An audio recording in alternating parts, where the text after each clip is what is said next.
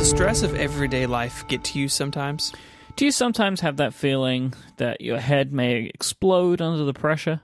Turns out that's probably not possible. But what if it was? Welcome to the weird topic of spontaneous human combustion. I think at this juncture, it is worth mentioning that this episode is a little gory and kind of disgusting in places. So if you have a very active imagination and this can make you squeamish, this one might not be for you. Well said. So first up, let's define some terms. Spontaneous human combustion is really a term that encompasses, as you might imagine, the combustion or the bursting into flames of a living or very recently deceased human body without an apparent external source of ignition. To be crystal clear, these are cases in which the fire is believed to have started within the body of the victim. As you might imagine, there's been much work and much studying of this over the years, and most scientific consensus is that most, if not all, of these cases actually overlooked the external source of ignition. One of the notable sources of investigation into spontaneous human combustion was in the British Medical Journal in 1938 by coroner Gavin Thurston. But earlier in this, in 1823, L.A. Parry wrote that all known cases of human combustion all had elements in common. The victims are chronic alcoholics and typically female. Most importantly, this article states that, quote, the body has not been burned spontaneously, but some lighted substance has come into contact with it. This initial work by L.A. Parry back in the 1820s helped raise some early doubts on the whole phenomenon. In 1984, science investigator Joe Nickell and forensic analyst John F. Fisher launched a 2-year research project looking at 30 cases of alleged spontaneous human combustion across the 18th, 19th, and 20th centuries. Their research showed that all the bodies discovered were located near plausible sources of ignition, such as candles, lamps, or even fireplaces. And often these details were left out of popular accounts. So therefore, Fisher and Nickell confirmed the theory of L.A. Parry in discovering a link between the cases and alcohol consumption. Alcohol-induced incapacitation would render victims less likely to be careful around fire and even be unable to respond in the case of being burned. Makes sense to me. In all these cases, a significant fuel source was the victim's clothing, not the body itself, as you might expect if the fire actually started within the body. In cases with more destruction, things like furniture and flooring and other objects were considered to be additional fuel sources. Buckle up, ladies and gentlemen. It's time to talk about the wick effect. In the worst cases of what is believed to be spontaneous human combustion, something known as the wick effect has taken place. Now, this is a little gory, but the gist is simple. As a body is burning, fats are released into the clothing and other materials around it, feeding the fire even more. In short, the human body is like a reverse candle. Body fat acts as the wax, allowing the wick of the clothing fabric or furniture to burn longer and hotter. That's enough. Thank you very much. We do not need to continue down that road. Well, there's a few more bullet points to get through. There have been multiple cases of bodies discovered that have undergone the wick effect. In October 2006, the body of a man was discovered at his home in Geneva, almost completely incinerated between the mid-chest and the knees. A nice big cavern in the middle there. Jeez. The man most likely had a heart attack and then dropped a cigarette or other ignition source. The chair containing the body was almost completely consumed, but other objects in the room were basically undamaged, albeit covered with a brown, oily coating. I think at this point, we understand the wick effect, right? I think we're all in agreement here, and we can probably just move on. That is fine with me. Totally fine. Most, if not all, cases labeled as spontaneous human combustion have been explained after more thorough investigation.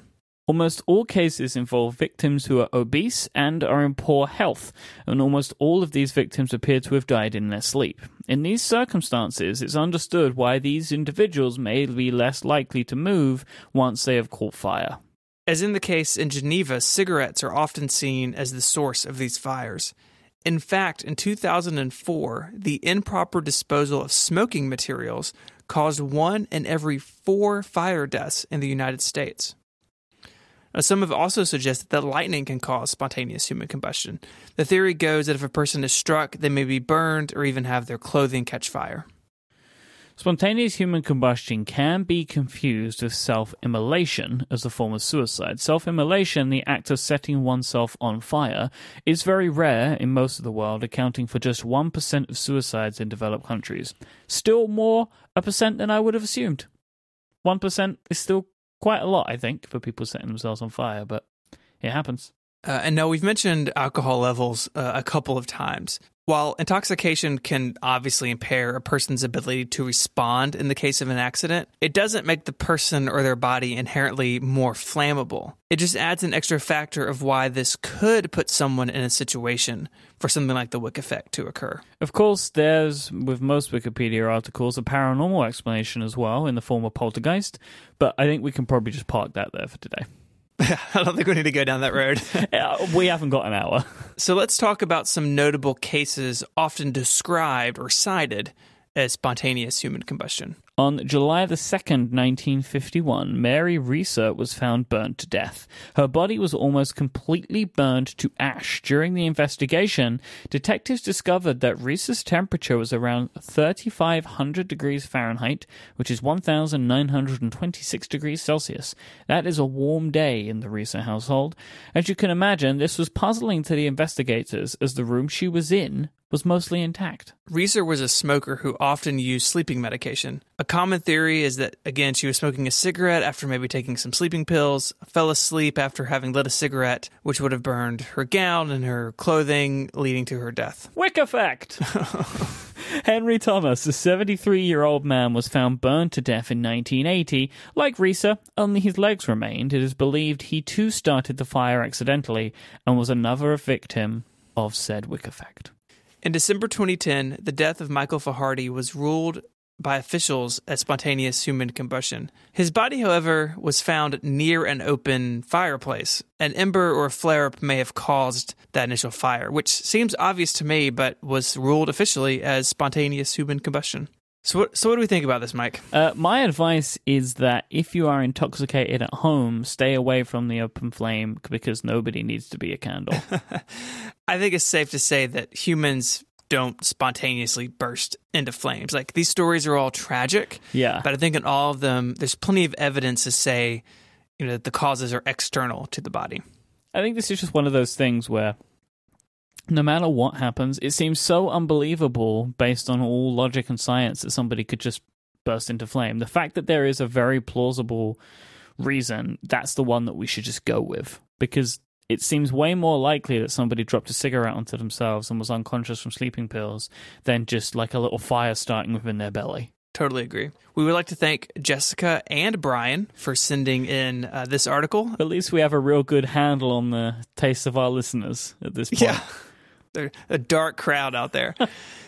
If you want to find show notes for this week, if for some reason you want to read more about this, you can find the links at relay.fm/ungenius/12. You can get in touch with us from that page. There's an email link. You can find the show on Twitter at ungenius. You can find Mike there as well at IMYKE, and I am at ISMH. Until our next weird article, Mike, say goodbye. Goodbye. Adios.